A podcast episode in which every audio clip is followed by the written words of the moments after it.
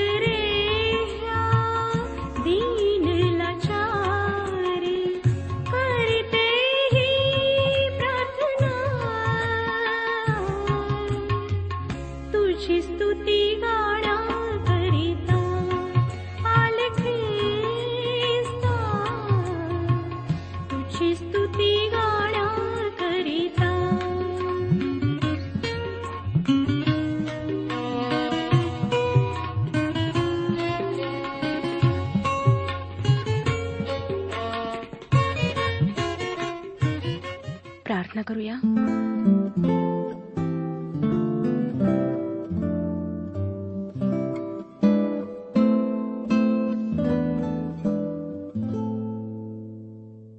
पवित्र पवित्र पवित्र परमेश्वर पित्या तुझ्या गौरवी नावाला शतशः धन्यवाद देत आम्ही तुझ्या अंगणात प्रवेश करीत आहोत.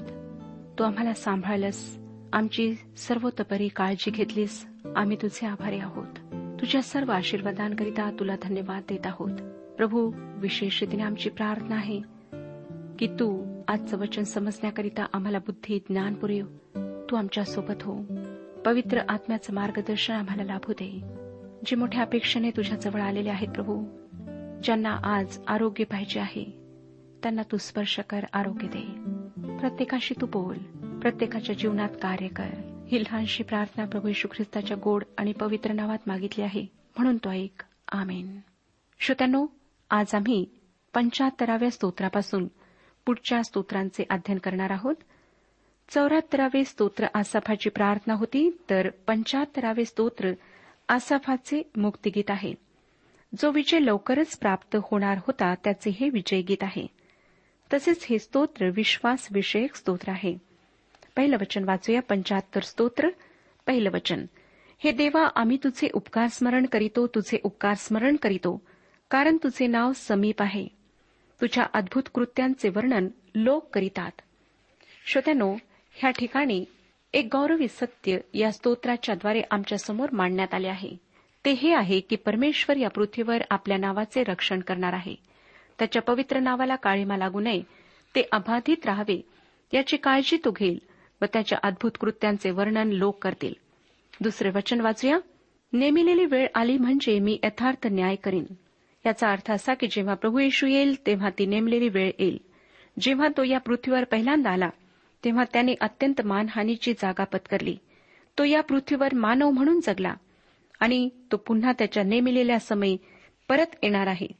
मत्ते ते कृष्णवर्तमान चोवीसावा अध्याय छत्तीसाव्या वचनात त्या नेमिलेल्या समयाविषयी म्हटले आहे. की त्या दिवसाविषयी व त्या घटकेविषयी कोणाला ठाऊक नाही. स्वर्गातील दिव्य दूताच नाही पुत्रालाही नाही पित्याला मात्र ठाऊक आहे. प्रभूला येण्याची घाई कोणी करू शकत नाही तो आपल्या नेमिलेल्या समयच येईल. काही लोक जरी त्याच्या येण्याविषयी वेगवेगळे अंदाज बांधत असले तरी सुद्धा पवित्र शास्त्र सांगते की प्रभूच्या आगमनाचा समय कोणालाही ठाऊक नाही. या गोष्टींविषयी अकारण चर्चा करण्याऐवजी आपले जीवन ख्रिस्त केंद्रित बनवावे. व प्रभूच्या आगमनासाठी आपली आत्मिक तयारी करावी हेच आमच्या हिताचे आहे. पुढे तो सहाव्या आणि सातव्या वचनात काय म्हणतो पहा? कारण उन्नती ही पूर्वेकडून नव्हे पश्चिमेकडून नव्हे व अरण्याकडूनही नव्हे. तर न्याय करणारा देव आहे तो एकाला खाली पाडितो व दुसऱ्याला वर चढवितो. ही गोष्ट किती खरी आहे श्रोत्यानो? मदत कोठून येणार? पूर्व पश्चिम दक्षिणेकडून नाही. उत्तर दिशेचा उल्लेख नाही. कारण ह्याच दिशेने शत्रू येणार आहे. फक्त देवच त्याच्या लोकांना सोडवू शकेल. परमेश्वर आमचे जीवन आमची उन्नती आपल्या ताब्यात ठेवतो. तो न्याय आहे आणि त्याच्यावर विश्वास ठेवणाऱ्यांसाठी जे योग्य व आवश्यक आहे ते तो घडवून आणतो. पंचाहत्तरावे स्तोत्र एक धन्यवादाची प्रार्थना आहे. अशी प्रार्थना जी घटना घडण्याच्या आधी करण्यात आली आहे. ही स्तोत्रे खरोखर विलक्षण आहेत.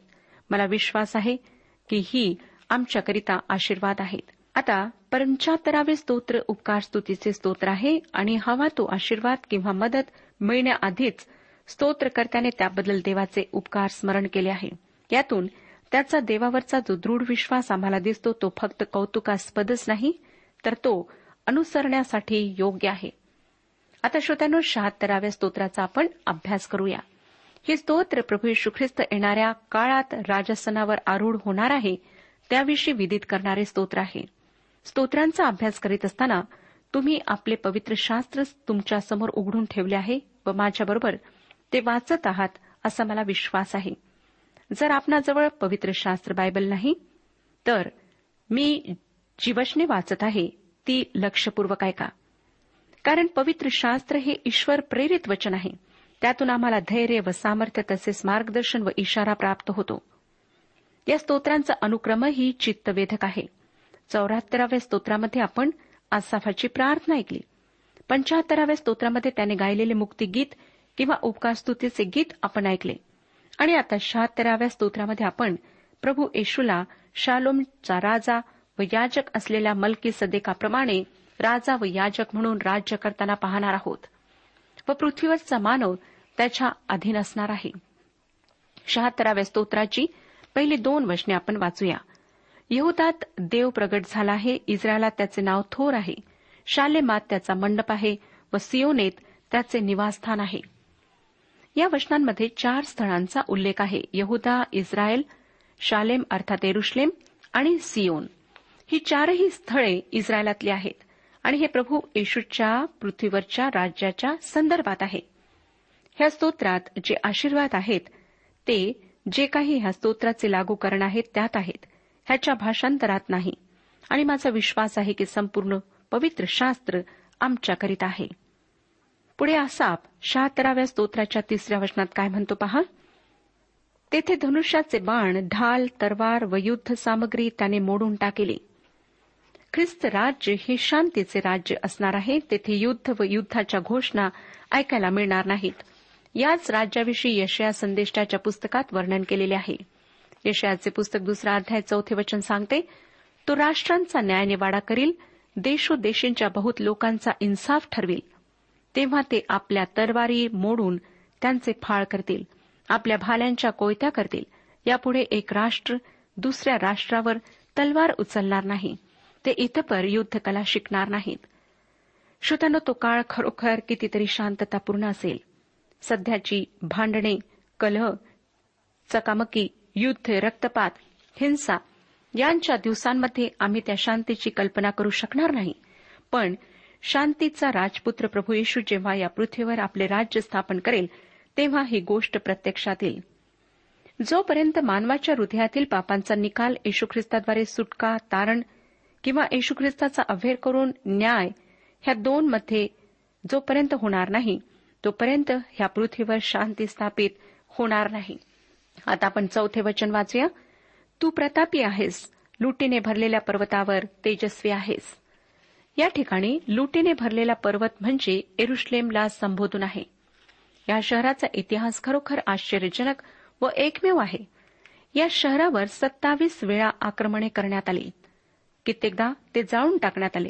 आणि आजही ते अनेक राष्ट्रांमधल्या कलहाचे कारण बनले आहे. परंतु ते देवाने त्याच्या राज्याची राजधानी बनण्यासाठी निवडलेले शहर आहे. परमेश्वर या पृथ्वीवरच्या गर्विष्ठ व उद्धट लोकांचा न्याय करणार आहे व जे एरुश्लेमवर चाल करून आले त्यांचाही तो न्याय करणार आहे. आता पाचवे वचन वाचूया. कणखर मनाच्या पुरुषांची लूटमार झाली आहे ते झोपी गेले आहेत. त्यातील कोणाही बलवानाचे हात चालेनात. जे धैर्यवान आहेत ते जणू काही गाढ झोपेत आहेत. हे फार मनोवेधक विधान आहे. आपण हे कसे करू शकता? ह्याचा अर्थ की लोक जागरूक नाहीत सतर्क नाहीत. योहान आपल्या पहिल्या पत्राच्या पाचव्या अध्यायातील एकोणीसाव्या वचनात सांगतो योहानाचे पहिले पत्र पाचवाध्याय एकोणीसावे वचन सगळे जग त्या दुष्टाच्या म्हणजे सैतानाच्या अधीन आहे. जगाने जागृत व्हावे व सैतानाविरुद्ध हालचाल करावी अशी सैतानाची अजिबात इच्छा नाही. म्हणून सैतानाने जगाला प्रचंड गुंगीमध्ये ठेवलेले आहे. त्यामुळे त्यांना तारणाविषयी आस्था नाही. सहाव्या वचनात तू पुढे म्हणतो शहात्तर अध्याय सहावं वचन हे याकोबाच्या देवा तुझ्या धमकीने रथ व घोडा ह्यांना गाढ निद्रा लागली आहे. जेव्हा प्रभू येशू पुन्हा येईल तेव्हा तो मानवाच्या सामर्थ्याची प्रतापाची चिन्हे असलेली रथ व घोडे यांना आपल्या धमकीने शांत करेल. म्हणजे त्याच्या बल प्रतापापुढे मानवी सामर्थ्य निर्बल ठरेल आणि प्रभू येशूचे गौरव सर्वत्र प्रकाशेल. याच महान व सुंदर दिवसाविषयी यशयाचे पुस्तक साठ अध्याय आणि पहिले वचन सांगते उठ व प्रकाशमान हो कारण प्रकाश तुझकडे आला आहे. परमेश्वराचे तेज तुझवर उदय पावले आहे. जेव्हा प्रभू यशू ख्रिस्त या पृथ्वीवर मोठ्या गौरवाने व सामर्थ्याने पुन्हा येईल त्यावेळेस या वचनाची परिपूर्ती होईल. या दिवसाविषयी यशयाचे पुस्तक चौथा अध्याय पाचवे वचन आम्हाला सांगते यशयाचे पुस्तक चौथा अध्याय पाचवे वचन. आणि परमेश्वर सिओन डोंगराच्या प्रत्येक स्थानावर व त्याच्या सणा मेळावर दिवसास धूपमय मेघ व रात्रीस प्रज्वलित अग्नीचा प्रकाश निर्माण करील कारण त्याच्या सर्व वैभवावर छत्र होईल. येशू ख्रिस्ताच्या पवित्र समक्षतेने त्या ठिकाणी गौरवी प्रकाश निर्माण होईल. आणि मग देवाच्या सुडाचा दिवस येईल. त्याविषयी स्तोत्रेकरता सात ते नऊ या वचनांमध्ये म्हणतो तुझे केवळ तुझेच भय धरिले पाहिजे. तुला एकदा क्रोध आला म्हणजे तुझ्यापुढे कोण उभा राहील? तू स्वर्गातून आपला निर्णय ऐकविला. तो पृथ्वी भ्याली व स्तब्ध झाली. पृथ्वीवरील सर्व दिनास तारण्यासाठी न्यायनिवाडा करण्यासाठी देव उठला तेव्हा असे झाले. श्रोत्यानो देवाच्या त्या न्यायाच्या भयंकर दिवसापासून कोणाचीही सुटका नाही. आणि कोणीही मानव कोणत्याही सबबीखाली देवाच्या न्यायातून सुटू शकणार नाही. त्याविषयी प्रेषित योहान प्रगटीकरणाचे पुस्तक सहावाध्याय आणि सतराव्या वचनात म्हणतो प्रगटीकरण सहावाध्याय सतरावे वचन. कारण त्याच्या क्रोधाचा मोठा दिवस आला आहे आणि त्यापुढे कोण टिकेल? जेव्हा येशू ख्रिस्त ह्या पृथ्वीवर पुन्हा येईल तेव्हा सर्व काही त्याच्या वर्चस्वाखाली राहील. दहावं वचन. कारण मनुष्याचा क्रोध तुझ्या स्तुतीचे साधन असा होतो. अवशिष्ट क्रोधाने तू आपली कंबर बांधितोस. छळाच्या काळामध्ये परमेश्वर मानवाला त्याच्या क्रोधाच्या मर्यादेपर्यंत जाऊ देईल. परंतु त्याचा उपयोग परमेश्वर स्वतःची उपकारस्तुती करून घेण्यात करेल. आज मानवाला बंधन टाकण्यात आले आहे आणि हा बंधन घालणारा पवित्र आत्मा आहे. आज दुसऱ्याला कोण बंधन घालू शकतो? अकरावे वचन वाचूया परमेश्वर तुमचा देव ह्याला नवस करा व ते फेडा. ज्याचे भय धरले पाहिजेत त्याला त्याच्या सभोवतालच्या सर्वांनी नजराने आणावेत. श्रोत्यानो या संदर्भात बहात्तराव्या स्तोत्राच्या दहा व अकरा या वचनांमध्ये म्हटले आहे तार्शिष व द्वीपे यांचे राजे नजराने आणतील शबा व सबा यांचे राजे खंडणी देतील. सर्व राजे त्याला दंडवत घालतील सर्व राष्ट्रे त्याची सेवा करतील. प्रियश्रोतानो प्रभू परमेश्वर भयास योग्य वस्तुतीस पात्र आहे. आणि आम्ही त्याला आमच्या हृदयाचा नजराणा तोपर्यंत देऊ शकत नाही जोपर्यंत ते प्रभू येशूच्या निर्दोष व निष्कलंक रक्ताने धुतले जात नाही. आमचे हृदय कपटी व नासके आहे. ते या पवित्र परमेश्वरासाठी पवित्र नजराना कसे होईल? त्यासाठी पश्चतापी अंतकरणाने ख्रिस्ताचा आपला तारणारा म्हणून स्वीकार करणे अगत्याचे आहे. तसे केल्यानेच आमचे हृदय त्याच्यासाठी सुयोग्य नजराना होते.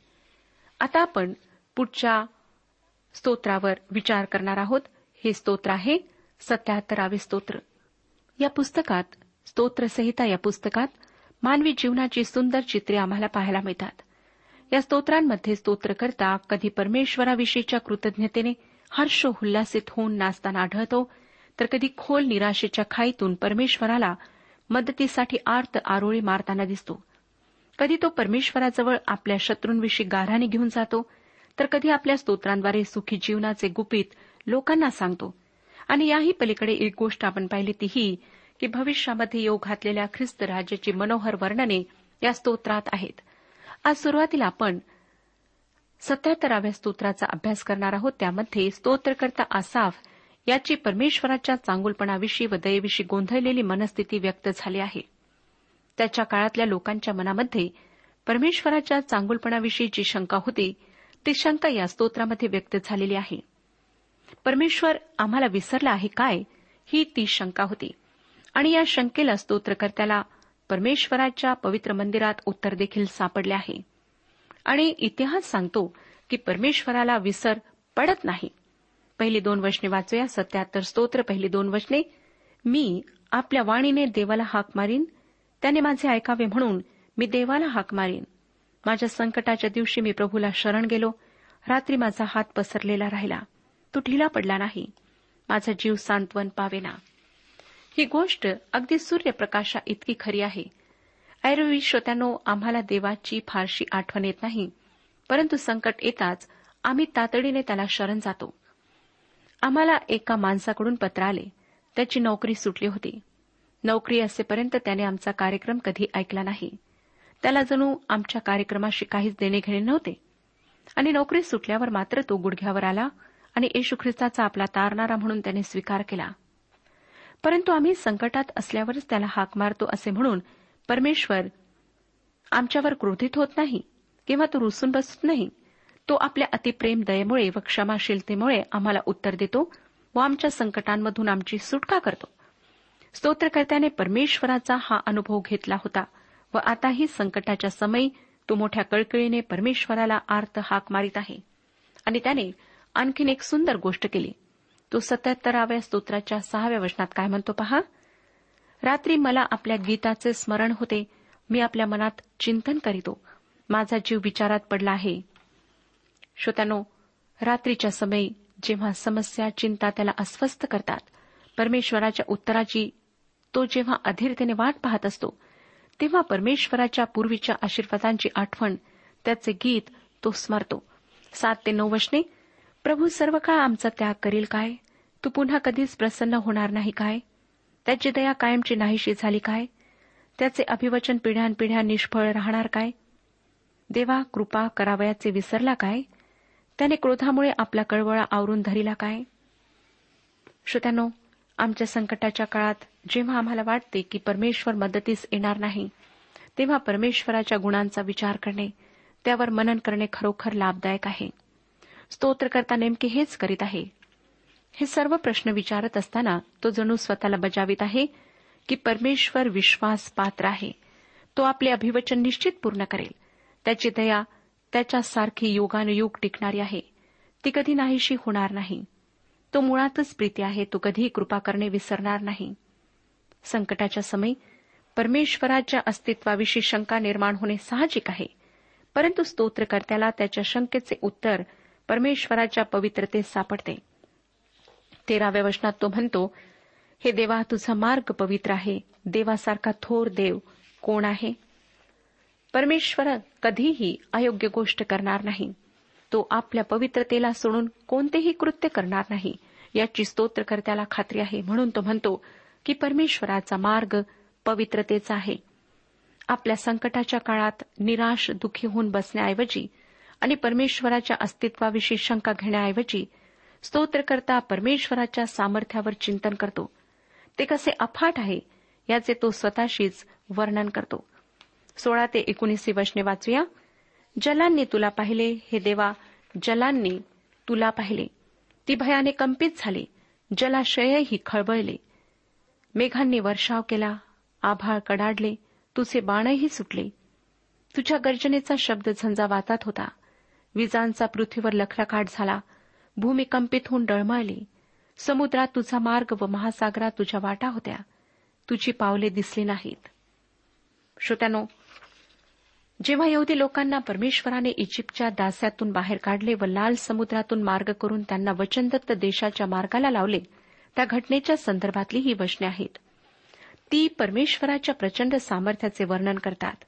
विसाव्या वचनात तो पुढे म्हणतो मोशे व अहरोन यांच्या हस्ते तू आपले लोक कळपाप्रमाणे नेले. स्तोत्र करता आपल्या संकटाच्या काळात परमेश्वराची महत्कृत्ये आठवतो आणि त्यावरून परमेश्वरावरचा आपला विश्वास दृढ करतो. आज तुमच्यापैकी कोणाला असे वाटत आहे का की परमेश्वर तुमच्या संकटात तुमची हाक ऐकत नाही? तुम्ही ख्रिस्तावरच्या विश्वासामुळे देवाचे संतान असूनही देव तुमच्या प्रार्थनेला उत्तर देत नाही. प्रिय श्रोत्यानो तुमच्या गतजीवनातील परमेश्वराचे आशीर्वाद स्मरा.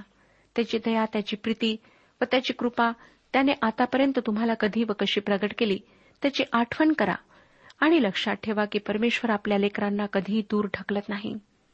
जे त्याच्याकडे येतात त्यांना तो घालवून देत नाही. जे त्याच्या आश्रयाला येतात ते दोषपात्र ठरत नाहीत व परमेश्वराचे मार्ग पवित्र आहेत. तो तुम्हाला तुमच्या संकटरूपी जलांमधून सोडविण्यासाठी समर्थ आहे. तो आपल्या लोकांना नास्तिकवाद अनैतिकता व अत्याचाराच्या जलांमधून सोडवायला समर्थ आहे. आता आपण अठ्याहत्तराव्या स्तोत्राकडे वळत आहोत. या स्तोत्रामध्ये स्तोत्रकर्त्याने मोशेपासून ते दाविदापर्यंत इस्रायलचा संक्षिप्त इतिहास दिला आहे. यहुदी लोकांचा परमेश्वराविषयीचा अविश्वासूपणा आणि परमेश्वराचा विश्वासूपणा या स्तोत्रामध्ये दाखवून दिलेला आहे. आणि त्यामध्ये परमेश्वराला संकटसमयी मारलेली मदतीची हाकही आहे. सर्वप्रथम परमेश्वर आपल्या लोकांना हाक मारून त्यांच्याशी बोलत आहे. पहिलं वचन वाचूया. अहो माझ्या लोकांनो माझ्या उपदेशाकडे लक्ष द्या. माझ्या तोंडच्या वचनाकडे कान लावा. परमेश्वर त्याच्या लोकांचे लक्ष वेधून घेत आहे व त्याच्या वचनांकडे लोकांनी लक्ष द्यावे असे त्यांना तो आव्हान करीत आहे. यानंतरच्या वचनांमध्ये तो त्यांच्याशी कसा विश्वासूपणाने वागला व ते त्याच्याशी कसे फितुरीपणाने वागले याचे यथोचित वर्णन आपल्याला वाचायला मिळते. हे स्तोत्र मोठे आहे व या स्तोत्राचा अभ्यास करताना फक्त निवडक वचनांचाच आपण अभ्यास करणार आहोत. परंतु हे एक सुंदर स्तोत्र आहे. ह्या स्तोत्राची आठ नऊ आणि दहा ही वचने आपण वाचणार आहोत. आणि त्यांनी आपल्या पूर्वजांसारखी हट्टी व बंडखोर स्वभावाची पिढी आपले अंतकरण नीट न राखणारी व देवाशी एकनिष्ठ नसणारी पिढी होऊ नये. एफ्राईमाचे वंशज सशस्त्र व धनुर्धारी असूनही त्यांनी लढाईच्या वेळी पाठ फिरविली. त्यांनी देवाचा करार पाळला नाही. त्याच्या नियमशास्त्राप्रमाणे चालावयास ते कबूल नव्हते. श्रोत्यानो हा संदर्भ याकोबाच्या बारा वंशांपैकी एकाचा असला तरी तो संपूर्ण यहुदी लोकांविषयी देवाच्या लोकांविषयी आजच्या मंडळीविषयी आहे. एफ्राईम जेव्हा युद्धावर गेला नाही आणि परमेश्वराने त्याची नोंद घेतली एफ्राईमचे हे वागणे इस्रायल व देवाच्या सर्व लोकांना दर्शविते. आज हे मंडळीला दर्शविते. कित्येकदा देवाची इच्छा देवाचे मार्ग व देवाचे नियम नीट माहीत असूनही देवाचे लोक बंडखोरपणा करतात. ते मुद्दाम देवापासून पाठ फिरवतात. ते हट्टीपणा करतात. आमच्या दैनंदिन ख्रिस्ती जीवनातच आम्हाला आमचे वर्तन बऱ्याचदा अशा प्रकारचे असल्याचे दिसून येईल. पण देवाचा विश्वासूपणा बदलत नाही श्रोतानो. तो अपरिवर्तनीय आहे. असल्या हट्टीपणाविषयी देवाचे वचन आम्हाला धोक्याचा इशारा देते. शमुएलाचे पहिले पुस्तक पंधरावा अध्याय तेविसावे वचन आम्हाला सांगते अवज्ञा जादूगिरीच्या पापासारखी आहे आणि हट्ट हा मूर्तीपूजा व मूर्ती करणे यासारखा आहे. पुढे अठ्ठाहत्तराव्या स्तोत्राच्या सतरा ते एकोणीस या वचनांमध्ये आपल्याला वाचायला मिळतं. सतरा ते एकोणीस वचने तथापि ते त्याच्या विरुद्ध अधिकाधिक पातक करू लागले. परतपराविरुद्ध वृक्ष अरण्यात त्यांनी बंड केले. त्यांनी आपली इच्छा तृप्त करण्यासाठी अन्न मागून आपल्या मनात देवाची परीक्षा पाहिली. ते देवाविरुद्ध बोलले. ते म्हणाले रानात भोजनाची सिद्धता करण्यास देव समर्थ आहे काय? श्रोत्यानो याच लोकांना परमेश्वराने इजिप्तच्या दास्यातून बाहेर काढले होते. त्याने मोशेच्या नेतृत्वाखाली मिस्रात मोठे चमत्कार करून आपले सामर्थ्य प्रदर्शित करून त्यांना मुक्त केले होते. त्यांच्यासाठी त्याने लाल समुद्र दुभागला होता आणि तरीही हे लोक परमेश्वरावर विश्वास ठेवण्यास मंद होते. त्यांनी सतत त्याच्याविषयी अविश्वास प्रगट करून त्याच्या संतापाला जागृत केले होते. परंतु तरीही परमेश्वराने त्यांच्याविषयीचा आपला विश्वासूपणा सोडला नाही. आता पंचवीसावं वचन पहा. दिव्य दूताची भाकर मानवाने खाल्ली पुरून उरेल इतके अन्न त्याने त्यास दिले. दुसऱ्या शब्दात सांगायचे तर परमेश्वराने त्यांना उत्कृष्ट अन्नाने तृप्त केले. पुढे स्तोत्रकर्ता ताठ मानेच्या व हट्टी लोकांना परमेश्वराच्या त्यांच्यावरच्या अनंत दयेची आठवण करून देतो आणि म्हणतो अठ्याहत्तराव्या स्तोत्राच्या सत्तर ते बहात्तर ह्या वचनांमध्ये. त्याने आपला सेवक दाविद्यास निवडिले त्यास त्याने मेंढराच्या कोंडवाड्यातून घेतले. आपली प्रजा म्हणजे याकूब वंश आपले वतन म्हणजे इस्रायल वंश ह्यांचे पालन करण्यास दुपत्या मेंढ्यामागे तो होता तेथून त्याने त्यास आणले. आणि त्याने आपल्या मनाच्या सरळतेने त्याचे पालन केले. आपल्या हाताच्या चातुर्याने त्यास मार्ग दाखविला. श्रोत्यानो आमचा परमेश्वर खरोखर महान आहे. इस्रायलाने जरी अनेकदा परमेश्वराकडे पाठ फिरवली परमेश्वराची अविश्वासाने परीक्षा घेतली तरीही परमेश्वर त्यांच्याविषयी विश्वासू राहिला. आज तो आमच्याशी सुद्धा विश्वासू आहे. आम्हाला फक्त त्याच्या अधीन राहून जीवन जगायचे आहे. परमेश्वर आपला सर्वांस आशीर्वाद देऊ.